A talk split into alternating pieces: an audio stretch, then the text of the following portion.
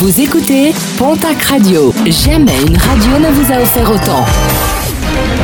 L'information locale à midi, c'est sur Pontac Radio. Bonjour Jean-Marc Courage Sénac. Très belle matinée, une nuit à la fraîche pour deux skieurs à Gourette. Partis euh, du cirque d'Anéou samedi, ils se sont rapidement perdus.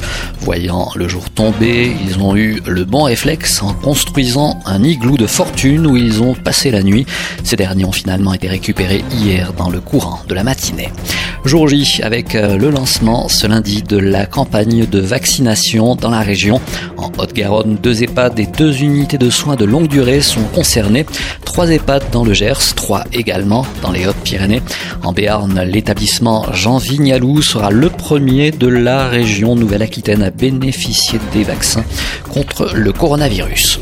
Des crues amorcées, mais des crues euh, très lentes dans les Landes. Plusieurs routes restent toujours bloquées à la circulation. Plusieurs personnes évacuées de leur domicile n'ont pas encore pu rejoindre leurs habitations toujours inondées lors de la montée des eaux. À Dax, la crue de l'Adour est la sixième, la plus haute de l'histoire.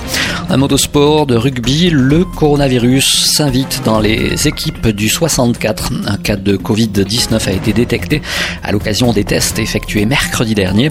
Les joueurs et le staff ont à nouveau été testés samedi et ils le seront une nouvelle fois mercredi, comme le prévoit le protocole mis en place par la Ligue nationale de rugby. En attendant, la section a suspendu ses entraînements avant de connaître l'origine de la souche du virus. Quant à l'aviron bayonnais, les joueurs et le staff contaminés par le coronavirus lors de la rencontre de Challenge Cup face à Leicester ont été touchés par la variante britannique de la Covid-19. 10 personnes au total pour l'instant. Le club va rester fermé au moins jusqu'à jeudi et aura trois matchs de top 14 à rattraper, ce qui provoque la colère des dirigeants basques. Ils déplorent la différence de protocole entre club français et club britannique. L'aviron envisage d'ailleurs de ne pas jouer ses deux derniers matchs de Challenge Cup pour limiter les risques.